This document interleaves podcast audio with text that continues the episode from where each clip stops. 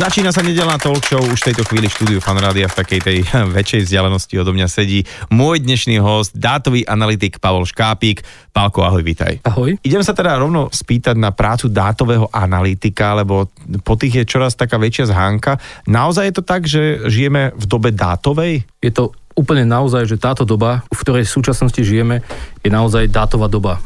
Dáta máme kompletne všade, vytvárame ich, či už ráno vstaneme, a chytím telefón do ruky a vypnem budík, ale aj keď nastúpim do výťahu, nastúpim do MHDčky, každá táto naša činnosť, každá táto interakcia vytvára určité dáta a sú aj ľudia, spoločnosti, aj firmy, ktoré vlastne tieto dáta zbierajú, analizujú, vyhodnocujú, pracujú s nimi a niektoré ich aj predávajú. Ako si mám predstaviť e, tie dáta v zmysle, že to je nejaký súbor, ako dajme tomu, že napíšem niečo vo Worde, tak viem, že nazvem to .dolk, alebo teda v Exceli, alebo v čomkoľvek, tak tie dáta e, sa zbierajú ako rôzne malé súboriky, ktoré sa potom nejak dávajú dokopy do nejakého zberného, ja neviem, média, alebo ako, ako by sme to mali chápať? Ono, základné také rozdelenie je, že či sú štrukturované dáta a neštrukturované dáta. Štrukturované dáta si musíš predstaviť ako úplne obyčajný Excel s nejakou hlavičkou a s nejakým popisom za jednotlivé riadky. A neštrukturované dáta, tých je naozaj že väčšina, a to sú tzv. tie big data, ktoré každá interakcia ich zbiera. Sú to miliardy a miliardy záznamov, miliardy a miliardy riadkov, ktoré za celý deň vytvorí jeden človek. A teraz si predstav, koľko ich vytvoria neviem, všetci bratislavčania. 500 tisíc ľudí, 700 tisíc, ktorí tu žijú. Naozaj to sú triliardy dát, ktoré sú zbierané na veľkých e, hardiskoch, väčšinou nie teda na Slovensku, ale rôzne inde po Európskej únii a na základe týchto miliardov záznamov sa vieme dozvedieť vo všeobecnosti, nie že Joško Mrkvička mm-hmm. čo robil, ale čo daná skupina obyvateľov, veľmi podobná, robila, ako sa správala. Takže jasné, tie dáta takto vznikajú, ale že na čo sa to ukladá, alebo musia sa všetky dáta ukladať, lebo potom nebude ich zrazu nejak veľa, že tie servery budeme musieť vyvážať e, niekde mimo našu planetu. Lebo zbieranie dát znamená samozrejme aj ten hardware, to znamená nejaké obrovské počítače, dátové disky, elektrickú energiu, celé to sa zohrieva, treba to chladiť. Takže či je naozaj nutné zbierať všetky dáta a dokedy sa skladujú vôbec? Skladujú sa dlhodobo, Mm-hmm. Už len kvôli tomu, lebo dáta, a naozaj, že žijeme v dátovej dobe, sú v súčasnosti komunita, s ktorou sa obchoduje. Je pravda, že naozaj zaberajú príliš veľký priestor, e, odoberajú príliš veľkú elektrickú energiu a vytvárajú výrazné teplo, ale je to komunita, ktorá sa dá predať a ktorí sú naozaj, že akékoľvek dáta, ktoré o tebe pozbierajú, naozaj o tom budíku alebo o tom, že či si si zapol televízor alebo aký e-mail si si pozrel alebo ktoré stránky si si navštívil, vieš kúpiť.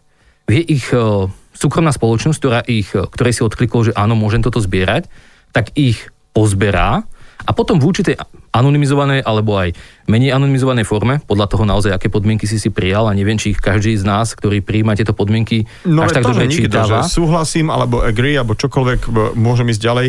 Vlastne celé to je tak nastavené, že ma to nepustí ďalej, kým to neodkliknem. Áno, presne tak. Už len kvôli tomu, lebo viaceré tieto organizácie alebo viaceré tieto spoločnosti, ktoré vytvoria nejakú aplikáciu, ktorú používáš, vytvoria nejakú, či už webovú stránku, ktorú tiež chceš používať, tak týmto žijú. To nie je len o tej reklame, ktorú tam môžeš vidieť, ale je to aj o tom, že tieto dáta, ktoré si pozbieral, tak vedia ďalej, ďalej predať. A to sú, to sú naozaj, či už sú to malé spoločnosti, ale aj nadnárodné spoločnosti. Úplne v pohode sa dajú kúpiť dáta Waze, úplne v pohode sa dajú kúpiť dáta Google, Facebooku. Naozaj. Nerozprávam, že sú to malé sumy, nerozprávam, že sú to anonymizované údaje, nemôžem sa tam pozrieť na to, že čo si včera raňajkoval, alebo či si si včera pozeral e, romantický film, alebo aký film si si pozeral. Toto nie. Ale viem si minimálne pozrieť na to, ak by som takéto dáta kúpil, že čo priemerná domácnosť v rámci Slovenska robila. Ako sa pohybovala, kadiaľ sa pohybovala a či bola v malom obchode, alebo či sa pohybovala MHDčkou, či sa pohybovala po tej diálnici, alebo nepohybovala sa.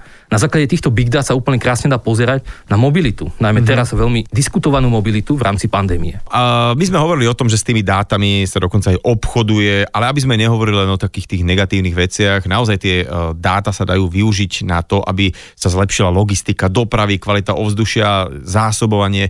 No a dá sa s týmito dátami pracovať aj v nejakom otvorenom prostredí? Áno, určite. A je to aj budúcnosť dát v rámci či už Slovenska, alebo v rámci aj Európy. V súčasnosti je veľmi veľký dôraz na to, aby štátne inštitúcie, štát, ale aj tretie strany poskytovali tzv. otvorené údaje v otvorených formátoch na to, aby s týmito dátami vedeli pracovať rôzni odborníci, ale aj lajci, aby sa na ne vedeli pozrieť a možno skontrolovať si, ako funguje štát možno skontrolovať si, ako funguje vaše mesto, prípadne im ale aj navrhnúť riešenia, lebo aj to, o toto ide v rámci otvorených údajov. Tam ide len o kontrolu, ale aj na základe tohto navrhovať nové riešenia, nové smerovania mesta, štátu a rôznych oblastí v rámci štátu. Mhm, čiže dajme tomu, ak ja som vývojár nejakej buď aplikácie, alebo kľudne to môže byť aj niečo analógové, ale som použil dáta, ktoré sú dostupné, dajme tomu na hlavnej stránke Bratislavy alebo Košic alebo akýchkoľvek miest, ktoré by dokázali poskytnúť tieto otvorené dátové súbory, tak ja môžem aj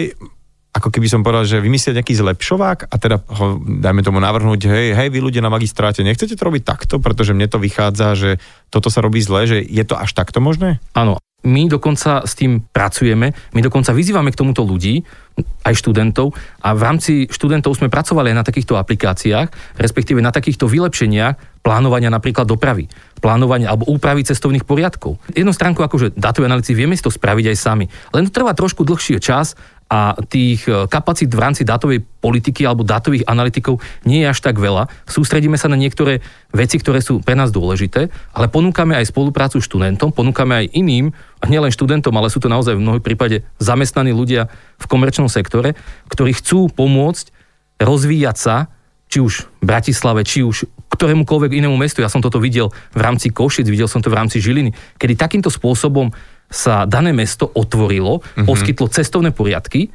a študenti alebo aj odborníci v tejto oblasti ponúkli aplikácie o cestovných poriadkoch, ponúkli úpravy týchto cestovných poriadkov, bolo to úplne super. A je to práve žiadané. To mi presne príde, že keď som mal diplomovku, tak som tak hlavne, čo som riešil na pozadí, že či toto celé, čím sa zaoberám tu celé mesiace, že či to len taký príklad, ktorý mi dali, že aby som dostal ako tému, alebo by sa to dalo niekedy technicky aj použiť, lebo to by človeka, aj toho študenta oveľa viac motivovalo, že rieši nejakú reálnu situáciu, čiže dajme tomu na tých školách, ktoré sa, dajme tomu, zaoberajú dátami, že keby tieto všetky situácie mestské alebo tie open sourcy by bolo práve e, poskytnuté tým študentom a možno, že by na, na niečo v rámci diplomovky alebo nejaké práce e, prišli, na čo by ste vy nemali kapacity, ak tomu správne rozumiem. Áno. Ono dokonca je to až tak, že viaceré tieto školy alebo títo študenti, keď pracujú, tak pracujú naozaj že s pár tisíc súbormi ale realita dátovej analytiky rozpráva o miliónoch, až 10 miliónov súborov. A oni ako keby v tej škole sa k tomu ani nenájdu, aby, aby mohli pracovať s takýmito veľkými súbormi. Či už štruktúrovými, neštruktúrovými dátami.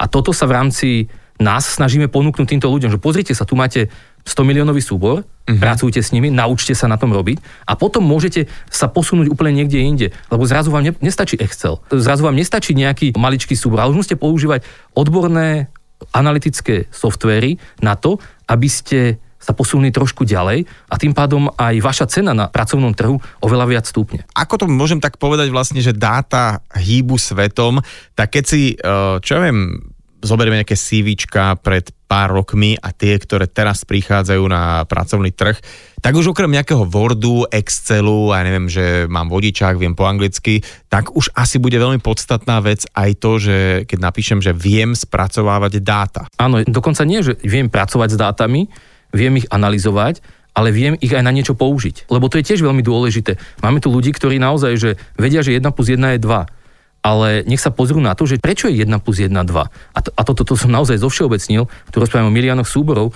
že zrazu tam potrebujete zapojiť aj kritické myslenie, a toto presne aj v tých CVčkách alebo aj v tých, v tých požiadavkách, keď pozeráte naozaj na pracovný trh, tak tam zrazu vidíte a vidíte tam, že tie spoločnosti nechcú len ľudí, ktorí vedia počítať a vedia nejakým spôsobom pracovať nejakým softverom, ale vedia aj myslieť, vedia na základe tých dát aj niečo ďalej posunúť. Asi úplne krásnym ukážkovým príkladom toho, ako sa dajú zbierať dáta takým pozitívnym spôsobom, aby to slúžilo nejakému účelu, je sčítanie obyvateľstva aj s rôznymi podotázkami, ale e, kým prídeme k tomu samotnému slovenskému sčítaniu, ktoré aktuálne online prebieha, tak máš ty, Palo, aj také nejaké, nejaké vedomosti o tom, že kedy vlastne historicky vzniklo nejaké, nejaký nápad sčítavať ľudí, že, že či to bolo v Egypte, v Ríme, alebo až neskôr. Ako to vyzeralo vôbec, také sčítavanie? Takéto najznámejšie sčítanie, ktoré asi na Slovensku najviac poznajú, tak to je to egyptské pri narodení Ježiša. Lebo hm. práve kvôli čomu išiel Ježiš do Betlehema, tak to bolo kvôli tomu, že v tom čase bolo v rámci Egypta sčítanie, v rámci Izraelity museli ísť tam, kde odkiaľ pochádzajú títo ľudia a preto sa presúval z Jeruzalema do Egypta Ježiš aj s rodinou. No dobre, ale ako prebiehalo predtým to sčítavanie, tak tam sa neodosielal žiaden nejaký elektronický formulár, takže uh, to boli fyzickí ľudia s nejakou skrinkou, ktorí obchádzali každého a mali, dajme to nejaký papírusový zvitok, kde teda za- začiarkavali, že koľko mužov, žien, detí, alebo ako to vyzeralo? Presne takýmto spôsobom si to vieš predstaviť, to znamená nielen papírisový zvytok, ale dokonca na kamenné dosky sa zaznamenávali informácie o vojenskom stave, o tom, že či v danej domácnosti, koľko je tam mužov, lebo prioritne sa zaznamenávali informácie takéto, alebo potom aký dobytok, koľko majú dobytka, akého dobytka. Ono to bolo všetko e, prioritne určené na začiatku, či už na daňové účely, alebo potom na vojenské účely. Na to, že ako náhle začne vojna, aby som vedel, odkiaľ koľko vojakov mám k dispozícii, alebo aké tam je jedlo na to, aby som ich vedel týchto vojakov uživiť. Uh-huh. A teraz mi to tak, že vlastne už vtedy by také tie úniky dát by boli fantastické, keby som, dajme tomu, išiel tak analogovú vojnu e, na koňoch na vozoch viesť, tak viem, že kam mám zautočiť, že kde tam teda majú málo vojakov, alebo teda málo dobytka jednoho. A vlastne, že už vtedy sa mohlo tak, že narábať s dátami vlastne, nie? Áno, presne tak. Dokonca aj na, to, na základe toho sa rozhodovali títo jednotliví panovníci, kedy sa pozreli, aha, toľko to mám stavu obyvateľstva, takýto mám stav e, jedla na toľko mesiacov alebo na toľkoto dní viem poskytovať vlastne zázemie týmto vojakom, keď idem do vojny a rozhodovali sa presne na základe dát, ktoré mali zo sčítania. A také nejaké modernejšie, ak by sme už mohli nejaké sčítavanie obyvateľstva povedzme možno, že naspäť pár storočí na Slovensku, alebo na teda území dnešného Slovenska, že kedy sa tak sčítavalo, alebo kto, to, kto bol takým priek. Ja furt si tak pre, predstavujem, že nejaká Mária Terezia, alebo tá bola taká smart, e, že ona to tak nejak rozbehla, ale možno to nie je vôbec pravda. Áno, dáva sa to veľmi výrazne v súvislosti s Máriou Tereziou, ale keď rozprávame o takom tom, že prvom modernom sčítaní, tak to bol rok, myslím, že 1869, kedy už zrazu sa aj celé Rakúsko-Uhorsko sčítavalo na základe veľmi podobnej metodiky, čo je mhm. tiež veľmi dôležité, aby jednotlivé zisťované premeny, aby mali rovnakú metodiku, aby sa to postavilo na rovnakých definíciách metodiky, tým pádom vzniká porovnateľnosť. Vlastne kedy sa e, naposledy uskutočnilo sčítanie obyvateľstva, z ktorého zatiaľ teda vychádzame? Posledné sčítanie vlastne, alebo ostatné sčítanie, bolo v roku 2011. Bolo to také, také tradičné sčítanie, kedy naozaj, že všetky údaje, ktoré boli súčasťou sčítania, tak poskytoval obyvateľ. Či už to bolo o obyvateľov, bolo to o domoch a o bytoch. Tieto údaje boli zbierané či už papierov formou, ale aj elektronicky. Zbierali sa dva týždne, rozhodujúci okamih, to znamená, čítavalo sa to v máji, nie teraz ako cez zimu. A bolo súčasťou toho veľmi veľká problémov. Bola prvá antikampaň v rámci tohto sčítania. To si tak pamätám, že tak eh, výrazne po internetu chodilo, že čo, čo ja mám čo komu hovoriť informácie o mne, čo do toho to ten štát to bude zneužívať. Ako to je veľký paradox, že vlastne naozaj tí ľudia, ktorí chodia už len na nejakú sociálnu sieť tieto sprostosti rozprávať, tak odklikli, aby sa dostali na tú sociálnu sieť. Obrovské súhlasím, kde teda akože non-stop poskytujú všetky údaje o sebe. A teda tieto informácie, ktoré majú slúžiť na nejaký účel, tak nechcú poskytovať. Máš nejaké údaje o tých dôsledkoch také tej nesčítanosti, ak to tak môžem nazvať, z toho roku 2011, lebo nebolo to tam úplne že tak 100%. Najväčšie problémy, ktoré tu boli v roku 2011, tak boli v Bratislave. V Bratislave sa de facto sčítalo 340 tisíc ľudí a muselo sa štatistickými metodami, alebo štatistický úrad doplnil ďalších 70 tisíc ľudí, a uzavrel to tak, že Bratislava má 411 tisíc ľudí, 411 tisíc trvalo bývajúcich ľudí. Mm-hmm. Čo je teda aj, aj akokoľvek si povieme, vieme, že sme veľmi ďaleko od pravdy. Myslím, že len také štatistiky alebo dáta od operátorov hovoria úplne niečo iné, že to môže byť až denne až cez 700 tisíc, ktorí sa akože nachádzajú v Bratislave. Áno, toto sú ale čísla, to sú big data, ktoré rozprávajú o tom, že koľko ľudí tu žije, ale my sme sa v 2018 roku začali venovať aj tomu, že koľko tu máme vlastne trvalo bývajúcich ľudí.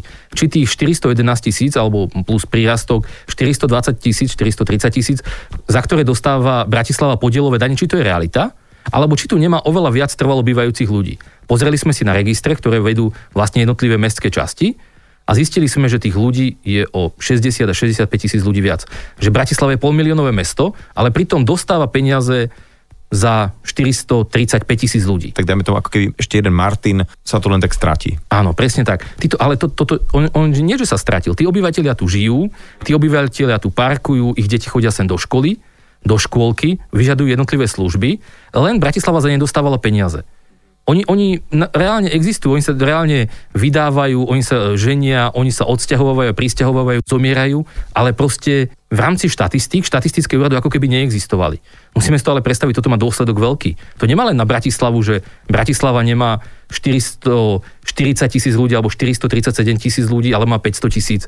Ale týchto, týchto 60 tisíc ľudí nie, nie nejakých, že by žili, ja neviem, v Borskom Mikuláši, alebo žili by v Martine, alebo v Košiciach. Nie, oni žijú stále tu, tu v Bratislave, len sa stratili v rámci štatistik. A na ktoré dáta sa ty ako dátový analytik tak e, nejak najviac tešíš? Ja v prvom rade, na čo sa naozaj teším a je, čo je veľký úspech aj Slovenska je to, že prvýkrát boli použité údaje o danej osobe, ktoré už štát má a nepýta sa ich. No, na, toto sa, na to sa naozaj najviac teším, lebo zrazu nepýta sa na ten vek, pohlavie, ekonomickú aktivitu, nepýta sa na štátnu príslušnosť, lebo už to má a tieto údaje sa už nemusí každý, nemusí sa pýtať, ale zoberie si ich z registrov a už sa pýta len na to, čo o, tom, o danej osobe nemá. Nemá o nej to, kde býva, najmä ako rozprávame o Bratislave, býva tu veľmi veľa ľudí, čo tu nemajú trvalý pobyt. Nemá informácie o najvyššom dosiahnutom vzdelaní, nemá informácie o národnosti, materinskom jazyku. Toto sú informácie, ktoré vlastne sa už len pýta. A povie nám to druhú vec, povie nám to to, že zrazu to, čo viem z registrov, viem de facto replikovať každý rok, každé dva roky. To znamená, že počet e, obyvateľov podľa veku, pohlavia, ekonomickej aktivity, zrazu by štatistický úrad nemusel dávať každý 10 rokov, ale každý rok, každý druhý rok čo je veľmi dôležité pre rozhodovanie. Čiže vidím nejakú krivku, že uh, dajme tomu, že kde starne obyvateľstvo, kde obyvateľstvo naopak, kde pribúdajú deti, v ktorých častiach, dajme tomu Bratislave, alebo že, a tým pádom magistrát môže reagovať, že kde teda treba posilniť možno nejaké škôlky alebo nejaké detské ihriska, čokoľvek. Hej? Že či... Áno, áno. To je vidieť úplne, že na základe vlastne dostupných zdrojov sme už minulý rok s takýmito dátami pracovali a zrazu sa nám krásne ukázalo, že v rámci novej výstavby je tá štruktúra obyvateľstva oveľa e, z hľadiska priemerného veku alebo z hľadiska aj podielu obyvateľov do 6 rokov alebo do 15 rokov je oveľa, oveľa nižšia a to nám ukazuje to, že aha, pozor, tu, si, tu by sme sa mali zamerať na ihrisko detské, tu by sme sa mali zamerať na škôlku. Je tých ľudí 30 alebo je tých ľudí 150? Ak je tých ľudí 30, no dobre, to sa dá ešte rozptýliť v rámci iných škôlok. Ale ak je to 150, mala by tam byť už nová škôlka. Ak je tam nová škôlka, kde ju dáme, prečo ju tam dáme, odkiaľ to budú peniaze. Toto je presne to, na základe čoho sa tie dáta používajú a dajú použiť, ale aj aktívne sa používajú. Uh-huh, uh-huh. A teraz Viem, že za prvé 3 dní, kde ten údaj tak ma celkom potešil, že za prvé 3 dní 1,3 milióna obyvateľov uh, sa sčítalo, už to sa, samozrejme číslo je asi úplne niekde inde a posúva sa to, že je to úspech, alebo môže to byť také zradné, že tí ľudia uvedomili a aktívni a možno, že aj takí poctiví, takže tí sa už sčítali a teraz to pôjde strašne pomaly. To je prvá časť otázky, že či to je pre teba ako dátového analytika, že úspech, alebo že či pozor, pozor, ešte nie sme v cieli. A či už aj z tohto sa dajú robiť tzv. nejaké exit pooly, že už na základe tých prvých dát sa dá uh, niečo nejakým spôsobom vyhodnocovať? V určite to je úspech lebo v roku 2011, kedy tiež bolo prvé elektronické sčítanie, vlastne vtedy bolo, tak celkovo za ten jeden týždeň bolo odovzdaných 6,7% sčítacích formulárov, čo je naozaj nič. Teraz už sme na percente, myslím, že 37%, okay. čo je dosť výrazne. A už rozprávame za Slovensko, myslím, že o 2 miliónoch ľudí a za Bratislavu rozprávame o čísle cez 200 tisíc je to, je to, je to za 40% Bratislavčanov už máme sčítaných, uh-huh. čo, je, čo je dosť paráda na to, že vlastne jeden týždeň je sčítanie. A ďalších 5 týždňov nás tu ešte čaká. Ešte ďalších 5 týždňov budú sa, môžu sa obyvateľia elektronicky sčítať, môžu pomôcť svojim uh, seniorom, môžu pomôcť svojim rodičom, môžu pomôcť svojim susedom sa sčítať. Lebo naozaj súčasná situácia, pandemická situácia je taká, že ľudia majú jedinú možnosť sa sčítať a to elektronicky. Nemôže k ním dojsť asistent, nemôže im pomôcť tento mobilný asistent sčítať sa a tiež nemôžu ísť na žiadne kontaktné miesta, ktoré mali byť vytvorené, Čiže na to, ono, ono keby nebola pandémia, tak tá situácia by bola taká, že OK, je to elektronicky, ale samozrejme pre nejakých ľudí, ktorí z nejakého dôvodu E, nemôžu... Nemajú internet, nemajú počítač, nemajú znalosti na to, aby vedeli sa sčítať, tak mohli by si buď zavolať na mestskú časť, a objednať si domov mobilného asistenta, ktorý by sa s nimi dohodol na tom, že prídete v pondelok o 15. hodine a pomôžte mi sčítať sa, alebo potom mohli ísť na kontaktné miesta, ktoré každá mestská časť, každá obec vytvorila. No dobré, a teraz, teraz to nebude možné v tom riadnom čase e, sčítania. Tak ako sa vlastne e, k týmto dátam dostanete v rámci sčítania, e, teda po, po sčítaní, keďže tu máme COVID? Títo ľudia vlastne budú sčítaní v tzv. dobe dosčítavania a táto doba bude spustená vtedy, keď to pandemická situácia dovolí. Okay. Naozaj, že úrad verejného zdravotníctva, keď povolí, že áno, už môžu ísť do terénu asistenti, obyvateľia si zavolajú na tú mestskú časť, v tom čase sa spustia aj tieto kontaktné miesta a títo ľudia, ktorí sa nesčítali, tak buď zavolajú na mestskú časť a mestská časť im pošle tohto asistenta, alebo prídu na to kontaktné miesta a tam sa buď sami sčítajú, alebo im ten statický asistent, ktorý na tomto kontaktnom mieste bude, im pomôže. My ako e, magistrát sme komunikovali ešte pred e, mesiacom so štatistickým úradom aj, aj o rozšírení možností, že či by nemohli zavolať nám to znamená zavolať na mestskú časť tento senior alebo tento človek a mm-hmm. nadiktovať e, jednotlivé údaje. Ale štatistický úrad to zamietol už len kvôli nejakému bezpečnostnému riziku a nezmapovanému bezpečnostnému riziku. My to samozrejme chápeme, ale už aj teraz sa nám stáva, že naozaj, že na našu infolinku, ktorú máme, nám zavolá e, babička, ktorá nám povie úplne jednoducho, že dobrý deň, ja, veď ja vám verím, veď ja, ja vám verím, vy ste, vy ste tí, ktorí sú so mnou non-stop, my sme samozpráva a vás mám úplne že blízko, Nemôžem vám nadiktovať tých 13 údajov aj s tým rodným číslom a nesčítate ma? Veď pozrite sa, ja som si našla vás, že vy ste tí, ktorí to môžete. A, a dá od... sa to teda? Nie, nedá sa to. Nedá mm-hmm. sa to. My ich, my ich priamo im odmietame a rozprávame im to, že prepáčte, nemôžeme týmto spôsobom. Skúste týmto spôsobom zavolať susedovi, alebo skúste, lebo, lebo sused môže, toto máme so štatistickým úradom, skúste týmto spôsobom, alebo potom musíte naozaj počkať na to, keď to pandemická situácia dovolí, zavoláte nám ešte raz a my k vám pošleme toho asistenta. Teraz taká otázka, že či ale táto pandemická doba neskresluje niektoré výsledky. Napríklad bola tam otázka, ako často cestujem do práce a ako že či teda človek eh, si má pri tom sčítaní uvedomiť, že odpovedám na niečo, čo bolo ako keby mimo pandémie, pred pandémiou, alebo čo predpokladám, čo bude po pandémii, alebo môže to jednoducho, keďže to už trvá 10 alebo 12 mesiacov, povedať, že tak ja teda nechodím do roboty, a zrazu máme dáta, ktoré nesedia. Základná metodická vysvetlivka v rámci tejto premenej je taká, že mám odpovedať ako pred pandémiou. Mm-hmm. No, ale, ale nie každý to musí chápať tak. Áno, áno, presne tak. A ja akože osobne mám z tohto trošku obavy, lebo hm, či už e, čítam diskusie, rozprávam s viacerými ľuďmi a ľudia to presne tak týmto spôsobom nechápu. Druhá stránka je to, že aj pracovný trh sa v tomto docela výrazne mení a sami pozorujeme, že viaceré veľké spoločnosti, ktoré fungovali naozaj administratívnych priestoroch, zrazu prechádzajú do tých home officeov a menia tú situáciu. Táto korona zmení výrazne túto situáciu. Či už tu, aj po skončení, hej? Aj po skončení. Mhm. A sám budem zvedavý, že ako sa štatistický úrad s týmto e, vysporiada. Sám si myslím, a budem to aj navrhovať, aby po tejto COVID dobe spravil k tomuto určité prieskumy, určité výberové zisťovania, ktorými sa dajú overiť správnosť výsledkov, ktoré boli vlastne zo sčítania. Možno ich týmto spôsobom sa dajú spresniť tieto výsledky. A teraz mi napadla taká vec, že e, či sú teda nie tam zahrnutí aj nejakí takí tí vtipkári alebo recesisti, že dajme tomu, niekto tam zaklikne vierovýznanie svetkovia Liehovovi alebo niečo takéto podobné. Hádže sa to do koša alebo sa s týmito dátami tiež nejakým spôsobom nakladá? Áno, akože týchto vtipkárov sme videli aj v roku 2001, tam ich bolo docela dosť. 2011 už to až takým spôsobom nebolo, ale keď pozorujeme zahraničie, tak tam to je úplne prirodzené. Dokonca sú niektoré tieto kvázi vtipné odpovede až vyhodnocované, lebo nikdy neviete, či ide o vtip, alebo či nejde o nejaké zobrazenie reality. Môžeme rozprávať o vzniku nejakých nových náboženstiev. Môžeme rozprávať o nejakých spoločenstiev náboženských na základe tohto. Preto aj takéto údaje sú štatistickým úradom vyhodnocované a v prípade, ak rozprávame o nejakom veľčom množstve ľudí, ktorí sa k takémuto niečomu prihlásia, tak môže byť na základe tohto rozširovaný až čísel niektorí používajú a zrazu v roku 2031 tam táto možnosť môže byť. Áno, ale nerozprávame o nejakých e, naozaj, že tých, čo veria neviem, v rúžového jednorožca alebo špagetovú príšeru, čo, som, čo si pamätám, že som zaznamenal uh, dosť výrazne nie na Slovensku, ale myslím, že v roku 2001 to bolo dosť výrazná kampaň v Rakúsku, myslím, že práve tieto špagetové príšery. Takže toto zase úplne nemôžeme, je, je to naozaj mm-hmm. recesia. Mm-hmm. Len v tej štatistike za Slovensko, ale aj za menšie lokality sa to úplne stratí.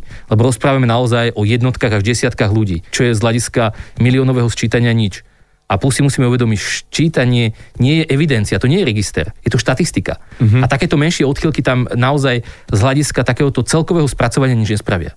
Čiže to vlastne, to, čo sa bude spracovávať, to je taká kombinácia tých, ako si povedal, že dát, ktoré už sú z rôznych inštitúcií, čiže o mne, keď ja tam spoja to s rodným číslom, tak vedia všetky ostatné veci, ktoré som odozdával kdekoľvek inde, dať dokopy s touto štatistikou, aby sa to potom dalo použiť presne na nejaké vylepšenie systémov, ktoré môžu fungovať. Áno, áno presne. On, ono to je presne o tom, že prečo tam dávam rodné číslo. No veď štatistický úrad spracoval zo štátu časť údajov, lebo, lebo sčítanie nie je len o tých 13 údajov, ktoré vidíte na sčítacom formulári.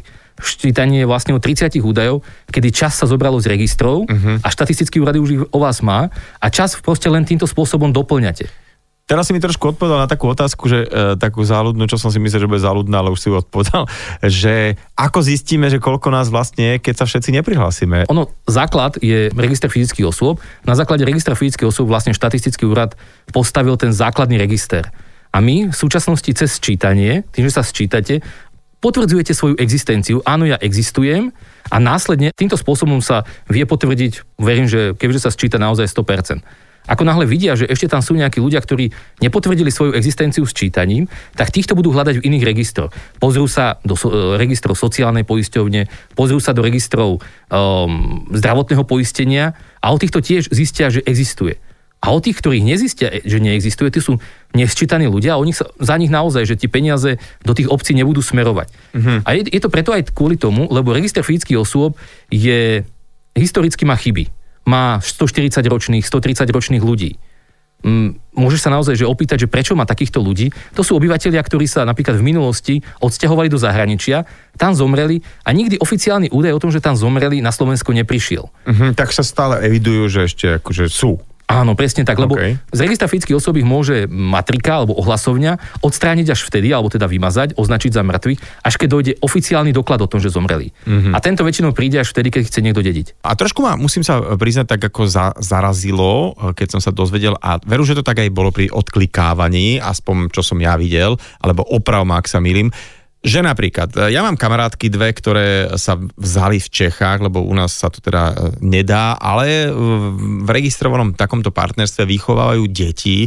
Je to nádherná v podstate rodina, ale nemôžu tie decka zaškrtnúť, že majú dve mamy, ale dajú sa tam zaškrtnúť rôzne iné paradoxné veci, že máš 30 svokier alebo tak. Ako je to teda ošetrené v tomto dotazníku? V roku 2011 to nebolo možné, Aha. ale v roku 2021 aj sa štatistický úrad výrazne v tomto posunul ďalej. Stretol sa s viacerými občianskými združeniami, ktorými sa touto otázkou zaoberajú a rozšíril túto možnosť aj to, že človek si môže uh, zadať ako kohabitujúceho partnera rovnakého pohľavia. Kohabitujúceho, dobre, takže uh, OK. Takže akože... Nemôžeš a... dať manžela, nemôžeš mm-hmm, dať... Uh, lebo to naša legislatíva ešte... Presne tak. No, okay. naš, áno. A v toto v roku 2011 naozaj nebolo. Ja v tomto vidím z hľadiska rozvoja štatistického úradu výrazný posun vpred. Ty si spomínal, že teda e, v istom období sa zosúladila metodika a je to teda toto ščítanie, ktoré u nás prebieha nejak také akože relevantné s ostatnou časťou Európy, že takto isto sa sčítavajú, dajme tomu Gréci, Íri a tým pádom už môžu tie dáta, ktoré z toho vylezú von,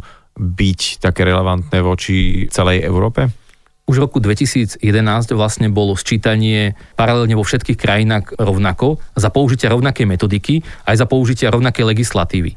A aj sčítanie 2021 je podmienené nariadením Európskej únie, ktoré rozpráva o tom, aké premenné máme zisťovať a na základe akej metodiky. Presne kvôli tomu, aby tieto údaje vedeli byť vzájomne porovnateľne napriek kompletne celou Európskou úniou. Mm-hmm. Dokonca budú publikované aj v tzv. hyperkockách na jednom mieste, kde zrazu si vieš vyklikať údaje za Slovensko, údaje za Českú republiku, za Polsko a Nemecko a porovnať jednotlivé údaje, ktoré zistíš o zamestnanosti, o ekonomickej aktivite, o ja neviem, vekovej štruktúre, o domácnostiach. Toto sú veľmi dôležité údaje, ktoré týmto spôsobom vieš porovnávať. No, tento rok je to povinné, len teda uh, ľudia začínajú byť celkom takí uh, alergickí na slovo povinné v rámci aj toho, s čím teraz prechádzame a s čím sa stretávame pri iných nejakých uh, povinných veciach. Nebojíte sa, že práve to, táto povinnosť ohrozí aj toto ščítanie? Áno, Sčítanie či už 2011 alebo aj 2021 je povinné zo zákona a má sa sčítať každý obyvateľ, ktorý tu má trvalý, tolerovaný alebo prechodný pobyt alebo tu žije na Slovensku na obvyklom bydlisku. Rozdiel oproti roku 2011 je ten, že tu máme aj sankcie za nesčítanie. Ale čo je ešte dôležité je to, a to som, to som už trošku načrtol v predchádzajúcich odpovediach, je, že na toto číslo sú naviazané podielové dane. Uh-huh. A ako náhle sa nesčítate, za vás nejdú podielové dane a vy máte tú dôležitosť tomu, alebo ten dôležitý dôsledok môže byť ten, že zrazu nemá kto pred vami upratať chodník, nemá ho za čo postaviť. Preto, preto je pre samozprávu veľmi dôležité. Či je taká tá dôvera v štát, No áno, je pravda, že, že dôvera v štát možno klesa, ale dôvera v samozprávu je dosť na výroznej e, vysokej úrovni. Uh-huh. Aj preto som ja v Bratislave rád, že sa za sčítanie postavili či už primátor, či už starostovia jednotliví alebo poslanci, lebo toto sa v roku 2011 nestalo. Uh-huh. Tam dokonca to bolo úplne že opačne, že, že jednotliví starostovia odmietali spolupracovať so štatistickým úradom, so štátom na sčítaní, uh-huh. dokonca vyzývali k tomu, že veď na čo nám to je. Ako keby si vôbec neuvedomovali, že na základe toho bude Bratislava dochádzať 10 rokov o výrazné finančné prostriedky. Títo starostovia si to uvedomujú. Ale akékoľvek mesto, akákoľvek časť, že, že to je, teraz to mi dáva taký, jasné, že pri voľbách, dajme tomu si povie niekto, že tak dobre, tak môj hlas aj tak tam nerozhodne, alebo že kašľať na to, ja už som sa spálil trikrát, ale toto je presne taká tá vec, že keď ja im ne, neposkytujem tie údaje, že existujem a že mám takéto nejaké spôsob žitia, taký, takéto nejaké návyky, tak potom nech sa nedivím, že Áno. mi niekto neupratal, presne ja, ako si povedal, nepostavil tam škôlku. Ja sa, ja sa trošku vždy vraciam k tej Bratislave už len kvôli tomu, že v tom roku 2011, ako keby celé Slovensko to vedelo a Bratislava nie. Verím, že to tak je aj pri tomto sčítaní, že celé Slovensko si to uvedomuje a teraz zrazu si to uvedomila aj tá Bratislava. Ak nie, tak akože je naozaj vhodné, aby si obyvateľia uvedomili, že povinnosť čítať sa nie len v Bratislave, ale je v kompletne v celom Slovensku.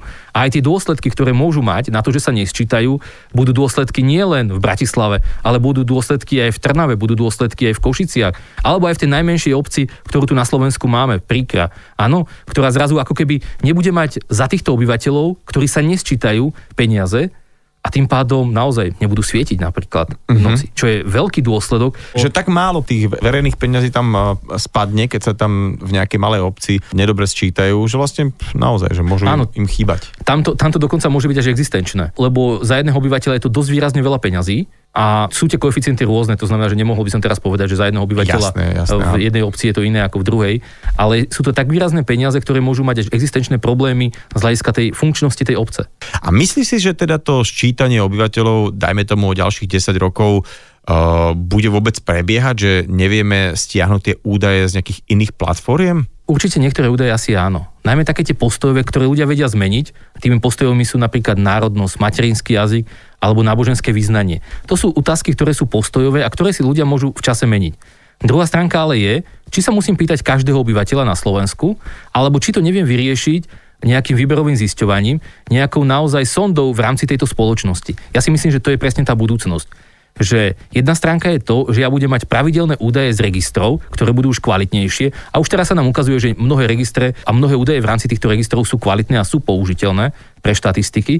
A potom budú takéto postojové otázky, ktoré bude zisťovať či už štatistický úrad alebo teda štát, ich bude zisťovať cez výberové zisťovania. Uh-huh. Ako vyzerá výberové zisťovanie versus teda nejaké sčítanie?